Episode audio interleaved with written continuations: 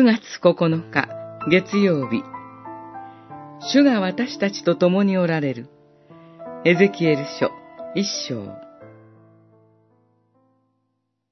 私はケバル川の河畔に住んでいた捕囚の人々の間にいたが、その時天が開かれ、私は神の権限に接した。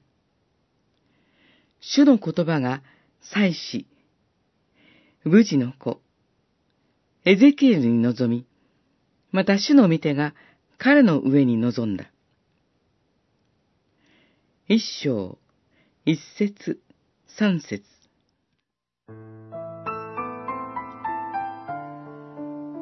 私たちは人から忘れ去られて孤独に置かれたとき、希望を失い、生きる意欲さえ失ってしまいます。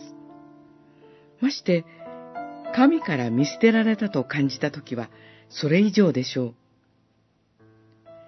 神の民、イスラエルは、背信の結果、北の大国、バビロンに攻め滅ぼされ、かの地に捕囚されていました。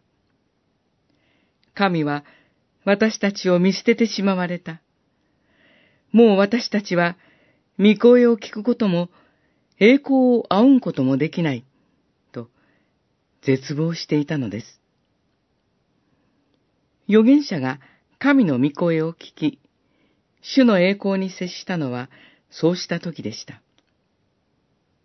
人々は、主の栄光はエルサレムの神殿にしか住まわれないと考えていました。しかし、主の神殿に臨在される主の栄光が捕囚の地にあった惨めな民の上にも望まれたのです。それは大きな励ましでした。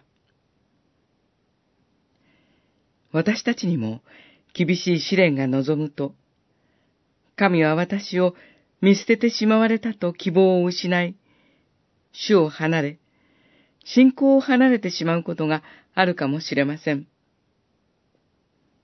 しかし、御子イエスを使わしてくださった恵みの神は、子としてくださった私たちを見捨てることは決してありません。故に、私たちは信仰の望みをもって、地上の生涯を歩み続けることができます。